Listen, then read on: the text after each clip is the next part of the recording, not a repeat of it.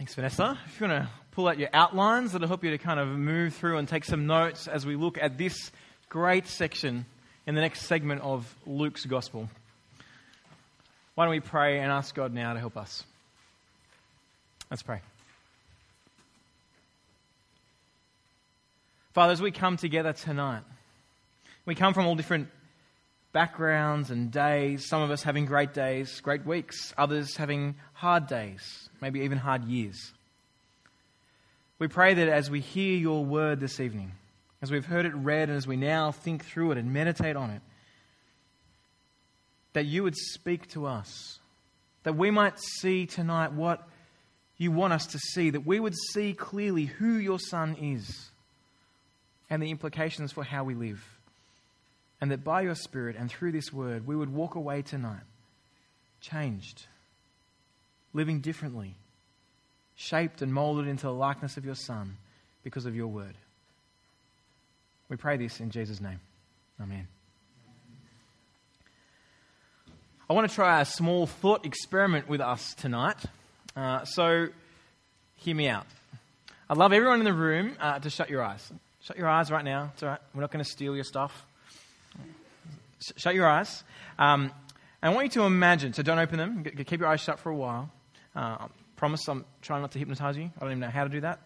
Um, keep your eyes shut. Are you ready? I want you to imagine that tonight you go home. And you go home from uni church and you've had a good night and, and you kind of get into bed. It's all kind of cool outside. The rain's falling. You, you get under the covers. It's nice and warm. Like, this is great. You go to sleep. You think, what a night. This is helpful. You have a great night's rest. Then you wake up in the morning, and you kind of, you're waking up, and as you go to wake up, your eyes don't open. What you see right now with your eyes, that darkness that exists, is, is all you can see. You, you kind of try and open your eyes, but you can't. Everything is black. You get out of bed, but you fall, you hit your head on the bedside table, and you're kind of holding your head at that moment. You're like, what is going on? You kind of stumble into the bathroom. Uh, you pick the wrong room. You're in the cupboard. You turn around, and you go into the bathroom now, and, and you kind of start washing your face, but your eyes still haven't opened. You still can't see. You're like, what is going on? You have a shower. You wash your face. It's still the same. Nothing happens. You get dressed. You just hope that the clothes you pick match, that there's no stripes and, and kind of spots together, because that'll be horrible. And so you're kind of like, man, what am I going to do? And and then you're worried about, man, what if I haven't like ironed my shirt? For some of you, that's a that's a normal occurrence. For others of you, you're like, this is this is not normal. I would normally iron. You then you kind of head into the kitchen. You think, I've got to eat. You reach for the milk, hoping it's not custard, and you kind of pour it over your cereal, hoping you get it in the bowl, thinking, what is going on? What am I going to do at this point? You then go and clean your teeth and you, you try and find your keys to get ready to go out, but then you realize it doesn't matter anyway because you can't see to drive your car. Imagine for a moment what you can see right now is your future. Day after day, month after month, year after year. Imagine that you couldn't see. When you can't see clearly, the world around you crumbles. We lose our jobs. There's all sorts of things that we can't do. It is hard to live in the world when we don't see clearly. Okay, now open your eyes. I hope everyone can see now. See, seeing clearly is one of the most valuable insights anyone can have. And I bet there was a sense of relief as you opened your eyes and went, oh, I can open them. This is great. Imagine living for the rest of your life not being able to see. Well, the thing that Luke wants us to see tonight is this, that it is possible in life to have twenty twenty vision and miss things of life-changing significance. It's possible in this life to have twenty twenty vision, to be able to see the world perfectly, but miss things that have life-changing significance. And Luke wants to make sure that that is not you or I tonight, as we look at this section in the book of Luke. Today we start our series through this last section of the book of Luke. Uh, really, Luke is a collection of the most relevant and reliable sources on the person of Jesus, gathered together by Luke, a medical doctor, so that you and I and his friend Theophilus can clearly see who Jesus is. And the section we've got in front of us tonight, we find three groups of people who have issues seeing and one person who sees clearly. Three people who have issues seeing and one person who sees clearly. And we're going to work through it, looking through those different lenses as we move through the passage. So come with me to Luke eighteen thirty-one. It's on the screen, or check it in your Bibles. Then Jesus took the twelve aside and he told them, listen, literally, look, we're going up to Jerusalem. Everything that is written through the prophets about the Son of Man will be accomplished. Now, the Son of Man is Jesus' phrase for himself when he's referring to himself. What Jesus has been doing uh, over the last three years is gathering together his followers, his disciples, his closest friends. He's brought them together here at this point, the ones who've been with him throughout the last eighteen chapters. The ones who've seen everything that Jesus has done. The ones who've heard his word. They've observed his power. And he's gathered them together at this moment to explain to them his purpose. Because he sees clearly where he is going and what he is doing. Verse thirty-two of chapter eighteen. For he, the Son of Man, Jesus, will be handed over to the Gentiles. He'll be mocked, insulted, spit on. And after they flog him, they will kill him. And he will rise on the third day. One of the things I love about Jesus is that he is single-minded in his focus from the day we meet him to the day he promises to come back. He's single-minded in what he is doing and what he is here for. He sees clearly. He sees what needs to be done, what he is here for. Because that has been planned since the beginning of time. And what's been planned since the beginning of time is what has been promised throughout the Old Testament scriptures. The death and resurrection of Jesus. They're not just mere events that happen by accident, tragic things that have gone on, the world got it wrong. It's the pinnacle of human history. The very events that we need. The things that the whole earth hinges on. The events of all human history have been looking forward to and longing for to happen are about to happen before us in this passage. The events that the rest of history after Jesus' death and resurrection must live in response to are here. This is the pinnacle of human history. Now, as we get to this point in the passage, we need to note the importance Jesus places on the Old Testament. For some of us, we just see the Bible as just one big book, but really it's a collection of sixty-six books divided into Old Testament and New Testament.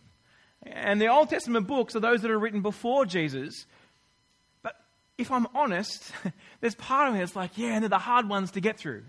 All right, you start in Genesis and there's some cool stuff. The world's made, mankind rejects God. And then you kind of like, there's this kind of repeated pattern that happens throughout Genesis and you meet all these people. There's a crazy story with a guy called Joseph. And then there's this great exodus from Egypt that goes on. And then, but then after a while, we end up in Leviticus. And that's generally where most people stop when they get to the Old Testament. Because you're like, what are all these laws? There's like, can't eat this and can do that. And you're just like, what is going on? And I'm pretty sure there are chapters that say the same thing repeated. Like, do you ever feel like that? And you're kind of sitting here thinking, what is all of this about? Well, Jesus says, it's all about him. And in fact, understanding the Old Testament is key to understanding Jesus.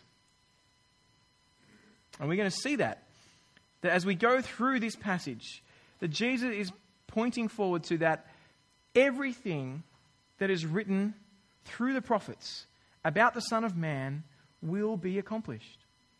If you want to know Jesus, you've got to know the backstory of the Old Testament. As you read the Old Testament, you've got to be looking forward to how Jesus accomplishes what it promises about the promises of God.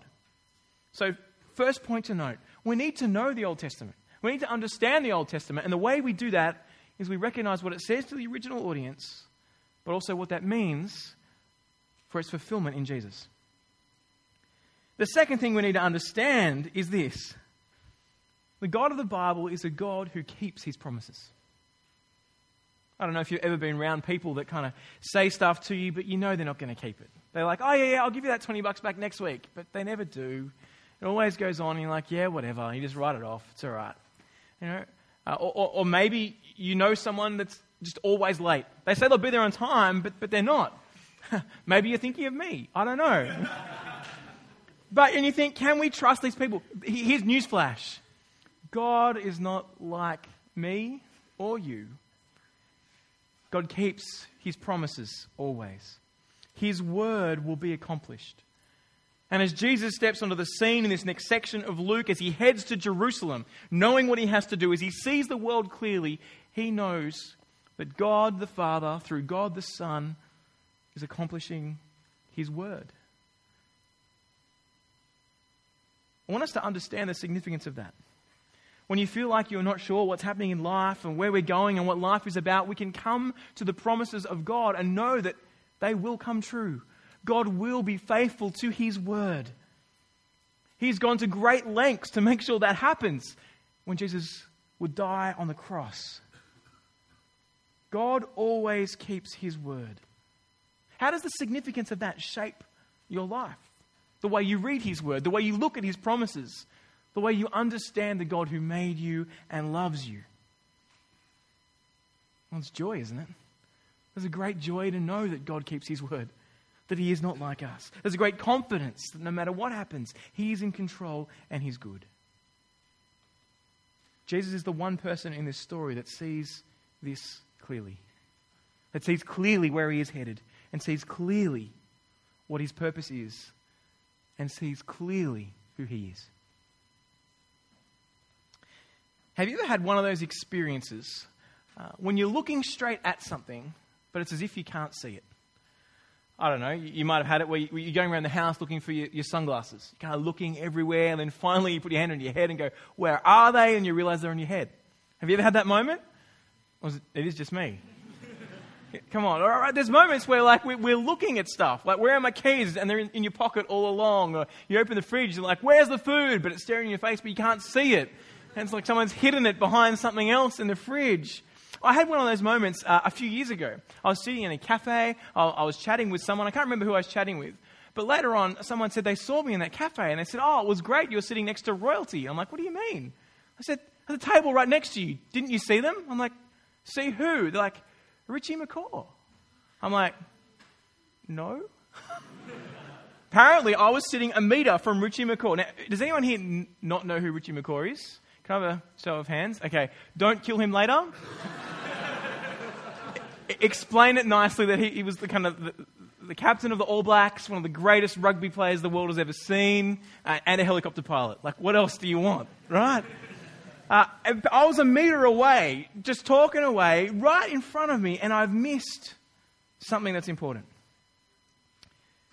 The disciples, Jesus' closest friends, the ones that are most likely to know Jesus' favourite food, who knew all his stories, who, who had seen his power, we hear in the next section of this passage, did not recognise that Jesus fulfilled the Old Testament. Not in this way. They did not understand that he was the fulfillment of all these things that had been promised. The question for us is, as we move through this passage that Luke is putting together for us is, could that be you? Could it be that you've been living your life looking to Jesus? You might have been at church for years going, yeah, I'm a religious person. You might know Jesus' stories and think, oh yeah, Jesus is this great guy. He's a help to me in society. You might have maybe heard about Christmas. But could it be that you've missed the world-changing significance of who Jesus is? The irony in the story Luke records for us is that it's not those with the closest vision of Jesus who get what's really going on, but a blind man who sees what the disciples can't. Look with me at verse thirty-five of Luke eighteen, where we're going to see that the blind see. That's a hint. I'm on the next point. As Jesus drew near to Jericho, a blind man was sitting by the road begging. Hearing a crowd passing by, he inquired what this meant. Jesus, the Nazarene, is passing by, they told him. So he called out, Jesus, Son of David, have mercy on me. Those in front told him to keep quiet. But he kept crying out all the more, Son of David, have mercy on me. Now, as you hear that section, there should be something that kind of stands out as odd if you've got any Bible knowledge about you. We all know that Jesus was from a town called Nazareth. Now, that's what people say in verse thirty-seven. Jesus the Nazarene, the dude from Nazareth, is passing by. And we know that his mother was Mary and his father was Joseph, right? Joe and Mary, they had baby Jesus. We've all seen the kind of stable stuff. And so we know that his dad is Joseph. So why is this blind dude calling out, Son of David? You can understand maybe why, why the crowd tries to silence him. Perhaps it's because uh, this man is, is a social outcast, and why should he be near this Jesus? But perhaps also it's because they've not really understood who he is. Is this Joseph's boy, you clown? You know, get some glasses. You're like, no, I'm blind. It's not going to help. The irony is the blind man has seen something no one else in the story of Luke has seen. No person. Something that the prophets promised. Something that Luke hinted at at the very beginning of the book when he recorded the words of the angel who spoke to Mary before Jesus was even conceived. Luke chapter one, verse thirty, listen to this. Then the angel told her to Mary, Do not be afraid, Mary, for you have found favor with God. Now listen, you will conceive and give birth to a son. You will call his name Jesus. He will be great and be called Son of the Most High, and the Lord God will give him the throne of his father David. He will reign over the house of Jacob forever, and his kingdom will have no end. We don't hear that Jesus being called the Son of David from that point up until right now. This boy from Nazareth would be given the throne of King David. David was the king that God chose. The king that God made follow him, that was after God's own heart. He was the, the ruler of Israel, and he made a promise to David. He made a promise to David that he would give him a throne that would last forever. A child of David's would be on the throne and be the ruler of rulers, the king over all. Come with me and have a look at that promise. It's in Second Samuel seven. I'll put it on the screen, but if you've got your own Bible, um, flick there as well. There's a place you should mark in your Bible, as, just to have a look at, to kind of come back to. This is a key passage. Uh, if you're against marking Bibles, I know some people are like, oh no, I can't write in that. Um, stick a sticky note in there, or I don't know. Just put something in there, because this passage is key. Second Samuel seven, verse twelve. God promises David this. When your days are over and you rest with your fathers, that is you die, I will raise up your offspring to succeed you, who will come from your own body, and I will establish his kingdom. He is the one who will build a house for my name, and I will establish the throne of his kingdom. I will be his father, and he will be my son. Your house and your kingdom will endure forever before me. Your throne will be established forever. We so easily miss the significance of this. The moment we view Jesus as merely a good moral teacher, an, an influential figure from human history, or maybe just a, a religious leader, or even just our personal saviour and friend, the moment we, we reduce Jesus to all of those things, we miss the significance of who he really is. He is no mere man, but the one who will be King of Kings and Lord of Lords.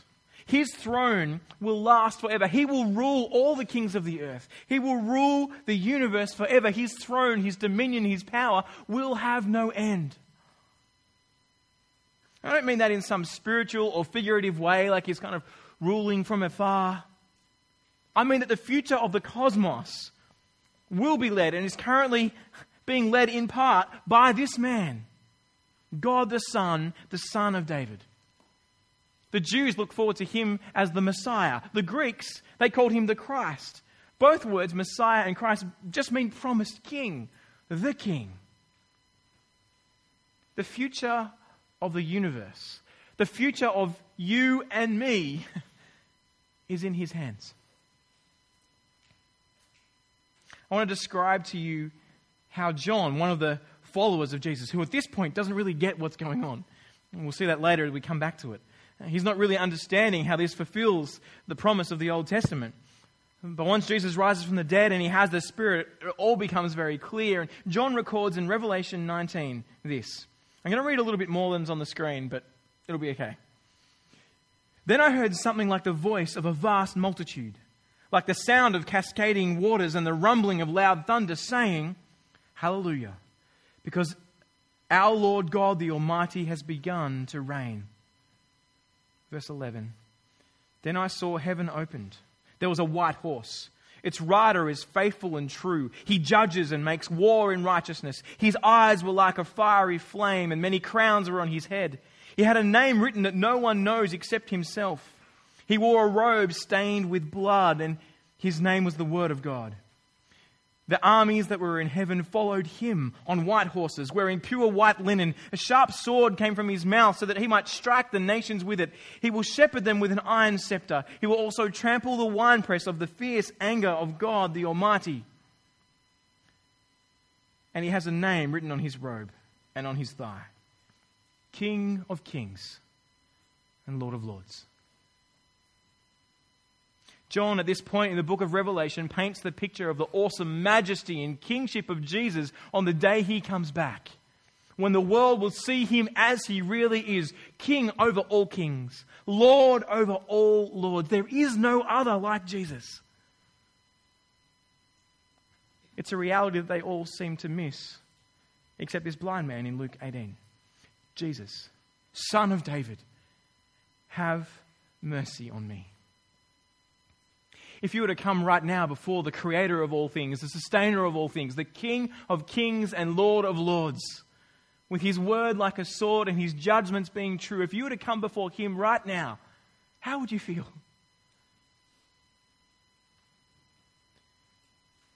Luke wants us to see Jesus as He really is, King of kings and the Lord of lords.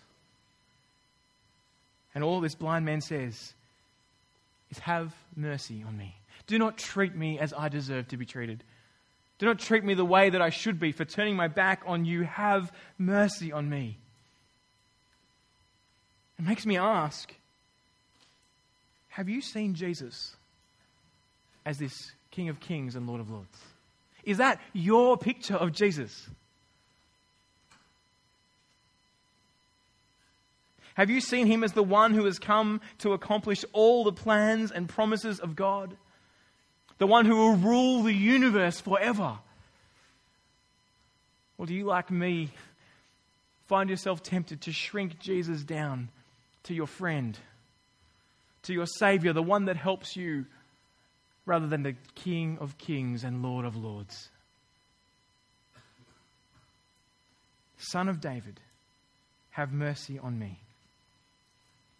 At that moment, in verse forty, Jesus stops.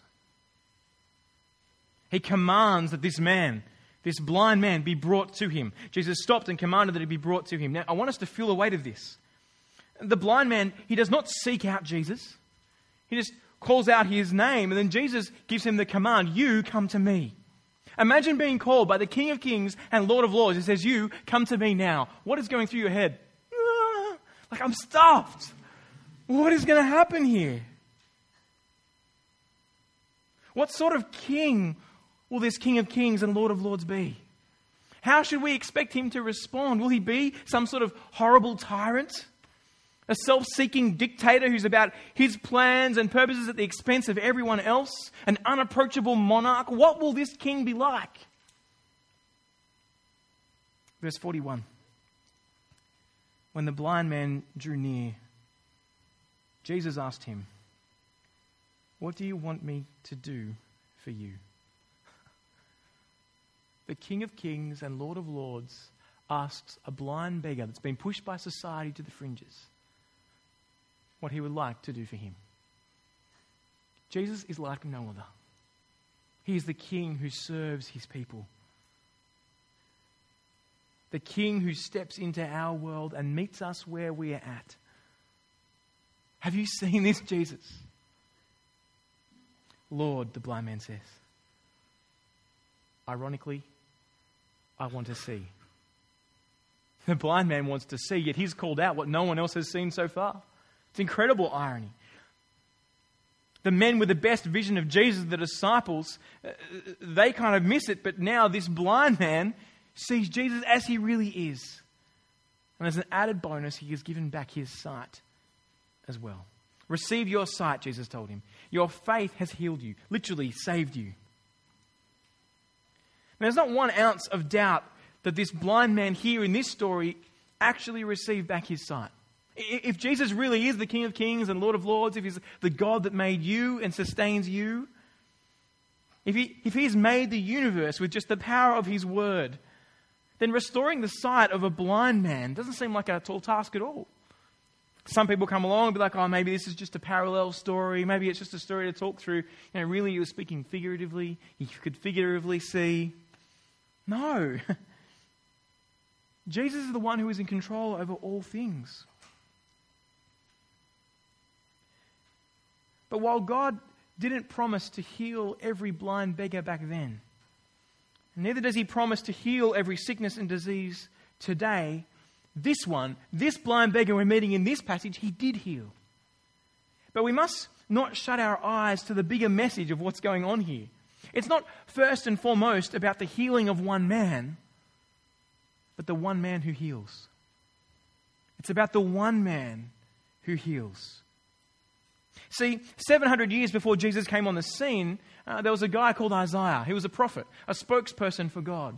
And he pointed forward to the day when God's promised king, God's new leader, would come in. And he spoke in chapter sixty-one of Isaiah about what that day would be like, how you could tell that God's promised king was here if you had eyes to see it. And Luke has reminded us that in Luke four, Jesus was invited into the synagogue. And they were give, they'd given him a scroll to read. So he opens up Isaiah and he shows what, what is going on when this blind man is being healed is actually pointing to the identity of Jesus. Look with me, Luke chapter four, verse seventeen. The scroll of the prophet Isaiah was given to Jesus, and unrolling the scroll, he found the place where it was written, "The Spirit of the Lord is on me, because he has anointed me to preach good news to the poor. He has sent me to proclaim freedom to the captives and recovery of sight to the blind, to set free the oppressed, to proclaim the year of the Lord's favor." Is, is Jesus saying that's what he's come to do? That he is this promised one who would come? Look at verse twenty. Jesus then rolled up the scroll, gave it back to the attendant, and sat down. And the eyes of everyone in the synagogue were fixed on him. He began by saying to them, "Today, as you listen, this scripture has been fulfilled." Do you see what this is about? It's not merely a blind man being healed. It's about the identity of the one who healed him. Here is God's promised king, the fulfillment of the Old Testament, the culmination of God's plans. God's promised king is here. And what we're seeing is an inbreaking of the kingdom he was coming to reign over. The kingdom where brokenness was, was mended. Forgiveness was given. A kingdom with no more mourning or crying or pain. And so as Jesus comes on the earth as the King of Kings and Lord of Lords, as he makes himself known, you start seeing all around him signs of the kingdom that he will bring in when he comes back. People healed. Sight being given. Restoration of those who are who, who are who are captive to sin. The preaching of the good news that God's promised king is here. The year of the Lord's favor. Eternity has come. As Jesus comes to town, the world around him quakes, and little bright spots of mending start happening, all to point to the fact that the king has come. This blind man entrusted his life to the one he saw as the Son of David. Look at Jesus' response. Look at the response to Jesus, verse forty-three. "Instantly he could see, and he began to follow Jesus, glorifying God. All the people, when they saw it, gave praise to God." When you see Jesus rightly, it changes everything. When you recognize who he is and what he has done, it changes the way you live and what you live for.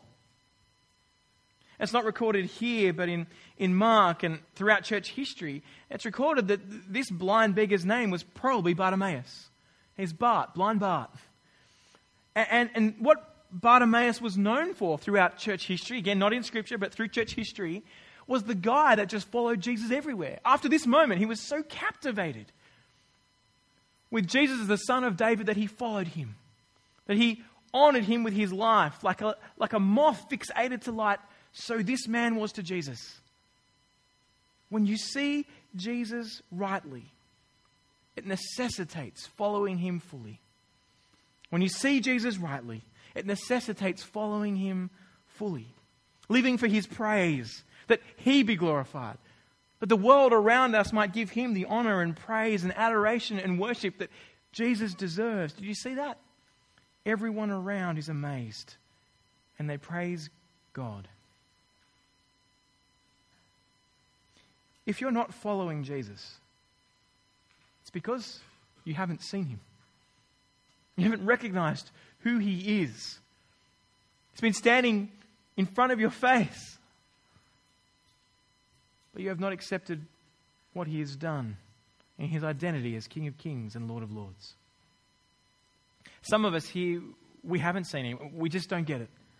I want to encourage you to keep coming back and looking at what Jesus says to you tonight, because we'll see more as we move further on. Others of us are blind to the majesty of Jesus. We might have got it once, we might have understood, you know, Jesus is great, and we, we kind of served him with our life and followed him for a while, but now Jesus has just become a bit dull. There's other things going on in life, other things jumping up on my radar. He's not got that brightness that he once had. I wonder, is it possible that our vision of Jesus has become so foggy because we've allowed other things to get in our way?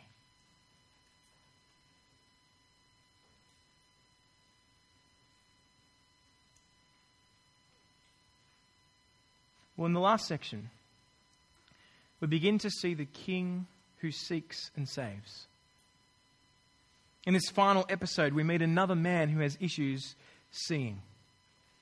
Oh, he wants to see, but he can't. He longs to see, but he just can't get a glimpse of this man Jesus. But this time, it's not because of a problem with his eyes, but a problem with his legs. The dude's short. His name's Zacchaeus. And we meet him in Luke nineteen, verse one. Have a listen. Jesus entered Jericho and was passing through. There was a man named Zacchaeus who was a chief tax collector, and he was rich. He was trying to see who Jesus was, but he was not able to because of the crowd, since he was a short man. Now, one of the things I always wanted to be when I grew up was tall. I, I really wanted to be over six foot. It didn't happen. It's probably not going to happen. I think at thirty-seven, any chances of a growth spurt are gone. Um, but uh, growing up, um, I had this great joy of, of seeing differences in height. Uh, my mum, she's like about five feet, which is reasonably small. It was nice. I could relate to her because we were similar. You know, it was, it was good. It was helpful. And my dad was like six foot four. And Dad always had this thing. It was great. Firstly, you could always see him in a crowd. You're like, oh, there he is. He's like walking around. It's helpful, right? Uh, and as a kid, I loved sitting on his shoulders because, like, I was at least a foot above most other kids who were on their dad's shoulders. Because I'm like, yeah, this is helpful. But I just wished he could see. Zacchaeus wishes he could see Jesus. He, he's trying to get a glimpse of this man. He's coming through Jericho, which is Zacchaeus' kind of place, the place of work, we'll find out in a, in a moment, the place where he is known amongst so many others. So Zacchaeus runs ahead to get a glimpse of Jesus. He climbs up a tree. That's what you do when you don't have your six-foot-four dad there, right? You climb a tree, and then you can see. But the thing that we miss about this story is just how vulgar Zacchaeus is. He sounds like just a short guy. You know, what's wrong with being a short guy? Well, we miss a couple of significant facts about the story. Number one, Jericho is very significant. As Jesus entered Jericho, he's entering the main town that collects, collects taxes. This is kind of the main town where taxes come to the Roman government. It's kind of like going to Wellington. Ooh, right?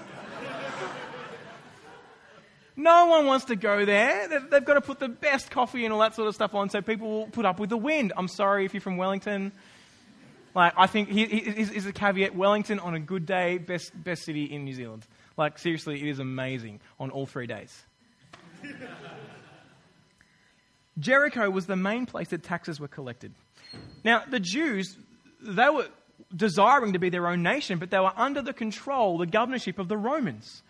And the taxes they had to pay weren't to, to Israel, they were to the Romans. And they're like, this is a show that we're not, this is just showing that we're not as we should be. So they hate giving taxes, not only because it's got to come out of their pockets. I'm like, ah, oh, I don't want to give money away. But secondly, because they've got to give it to the Gentiles, to the non-Jews. The third thing, the way that the Romans collected taxes is that they would kind of convince Jews to go amongst the Jewish people and collect the taxes and then bring it back to the Gentiles. So every tax collector was a traitor. They were a traitor because they're taking their money, number one. They were a traitor because they were taking money from Jews and giving it to Romans, number two. They were a traitor because they were working for Rome, number three. And then also because often these tax collectors would take a bit more because they could. They had the power of Rome. And whenever we're given power, we always corrupt, right? And they had this power, and so they took a little bit extra. Some for them, some for me, more for me, some for them. And so tax collectors were hated amongst the Jews. If you wanted to see someone on the edges of society, a tax collector, well, you've got the blind beggar at one end as the one who's got no money, and up the other end, you've got this tax collector who everyone hates because he's raking it in, he's got Rome behind him, he's a traitor, and he, and he hates Israel. What is he doing? And then we hear that Zacchaeus was a chief tax collector. You're like, okay, this is like the man. You know when everyone's angry at the man? Angry at the man because they're taking our money? Zacchaeus is the man. He's the chief tax collector. And then Luke tells us he was rich.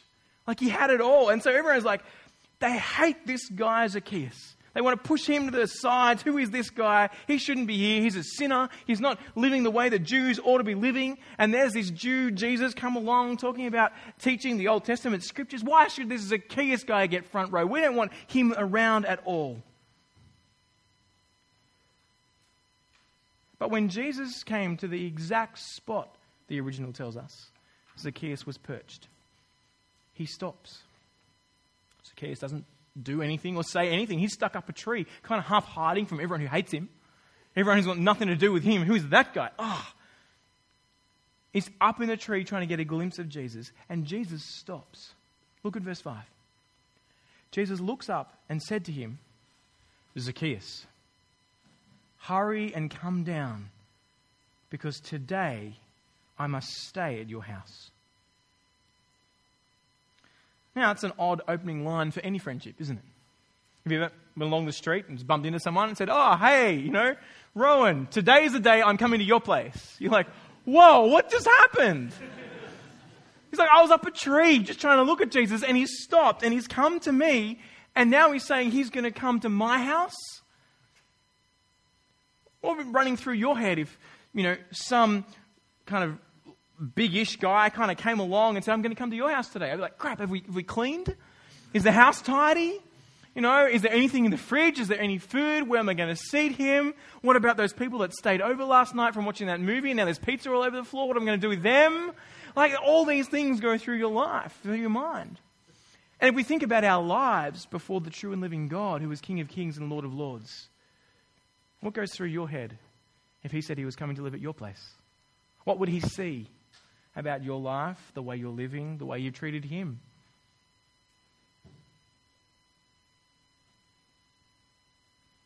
But listen to Zacchaeus' response. Something happens between verse five and verse six. Verse six of Luke nineteen. So he quickly came down and welcomed him joyfully. What happened there? Jesus speaks to Zacchaeus. Jesus tells Zacchaeus he's coming to his house, and Zacchaeus changes. Something goes on within him. He, he recognizes what has gone on. He's repentant at this point. After Jesus says he's coming to his house, not before but after, Zacchaeus says, that's it, I'm giving back kind of all, all, all the money that I've taken in, in, in wrongful ways. And all the money I've got rightly, I'm going to give half of that to the poor anyway. I'm going to stop serving the thing that has blinded me from the king. Money is the thing that has led him to betray his people, potentially, and his God.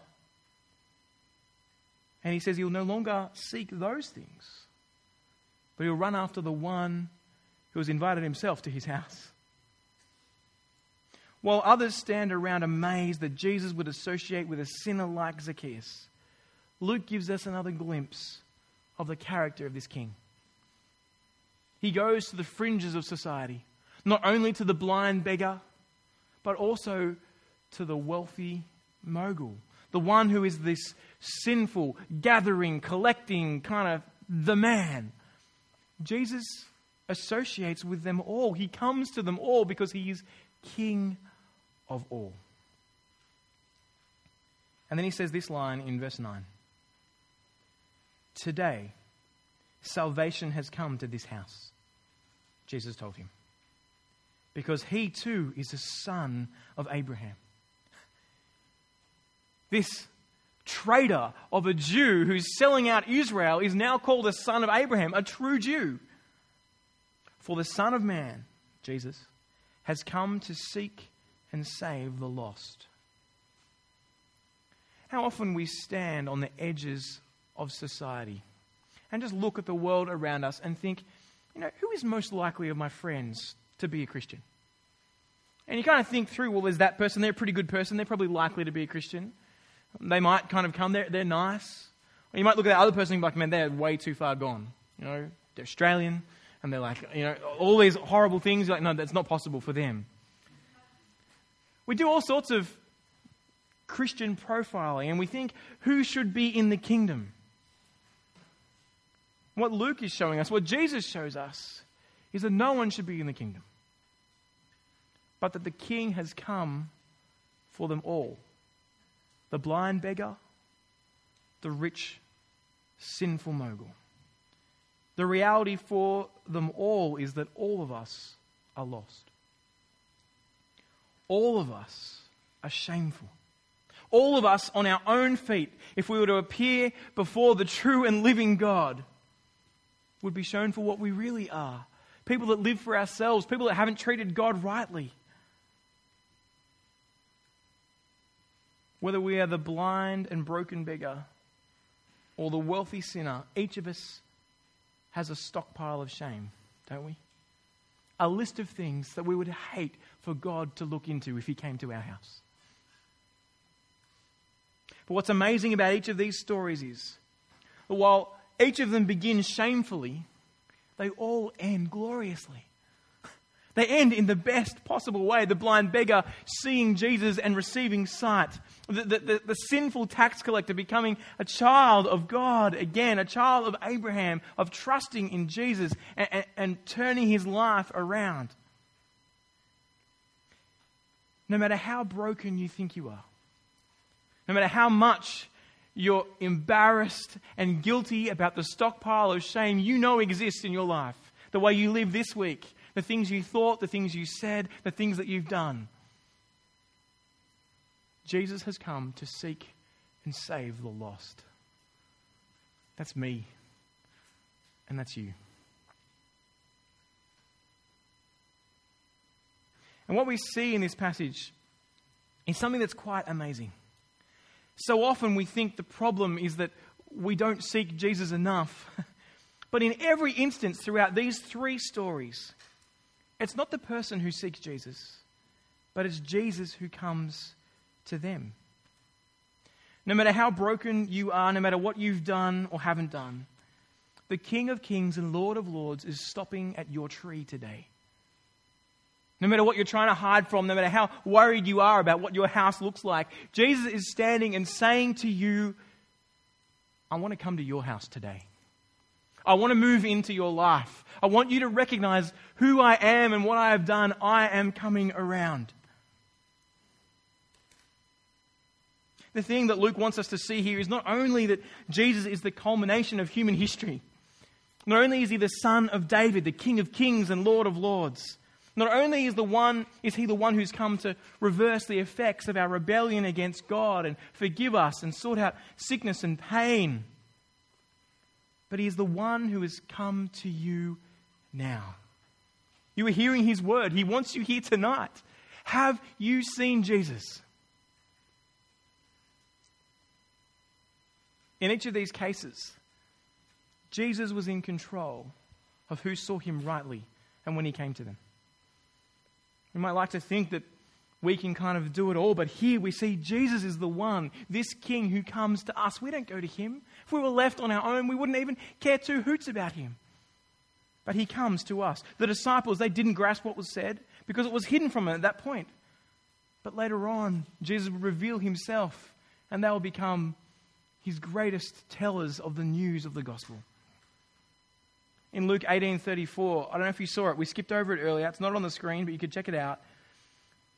Luke records the disciples understood none of these things about Jesus' death and resurrection. The saying was hidden from them, and they did not grasp what was said. They didn't see because Jesus didn't want them to see at that point. The blind man, he didn't seek out Jesus. Jesus called him to himself. Zacchaeus didn't invite Jesus round to his house and say, "Hey, Jesus, come round." Jesus invited himself to his house. The key thing to note is this.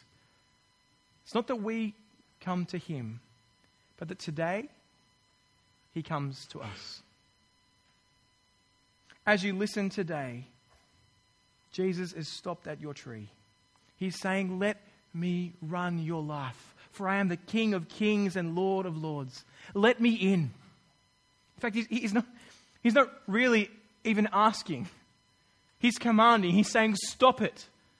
Stop running from me. I made you. I am the King of kings and Lord of lords. I do not want you to meet what is just and fair and right, an eternity of hell for those who've rejected me. Let me in." Not as a lunch date, but as your Lord. Not as some religious insurance policy, but as the ruler of your life. Not as a guest, but as the true and living God.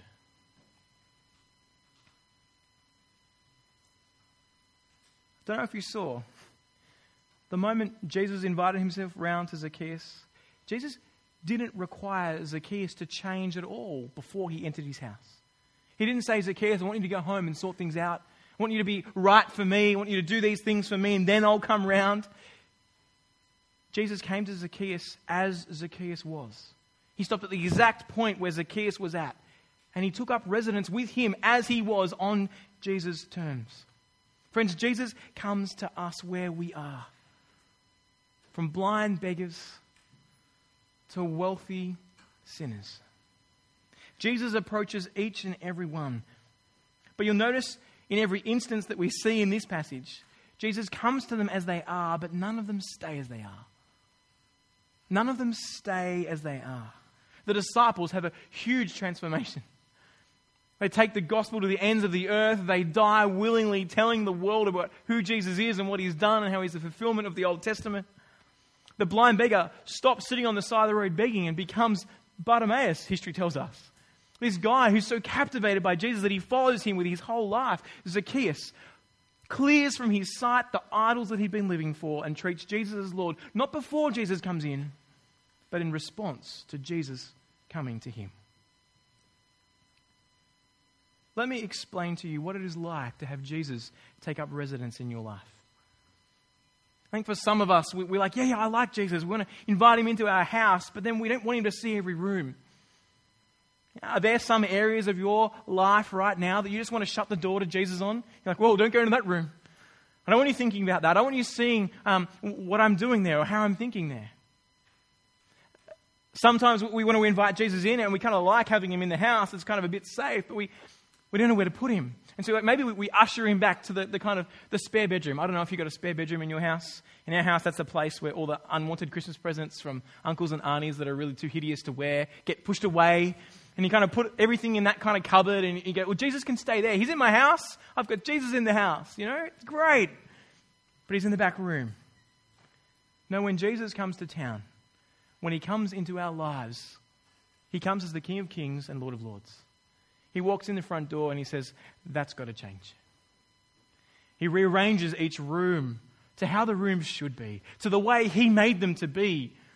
He helps us recognize that we need to put him first in every area, and he reorients each room of our life to live for him, wiping the idols from our eyes and the stumbling blocks from our vision. Have you seen who Jesus is tonight? Have you recognized that he is coming to us to seek and save the lost?